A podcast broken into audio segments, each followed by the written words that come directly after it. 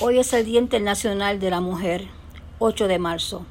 Mujer hermosa, delicada y a la vez fuerte enfrentando los retos. Vaso frágil, con fortaleza del Dios Todopoderoso. Valiosa dama, con sus virtudes resplandece más que el oro refinado.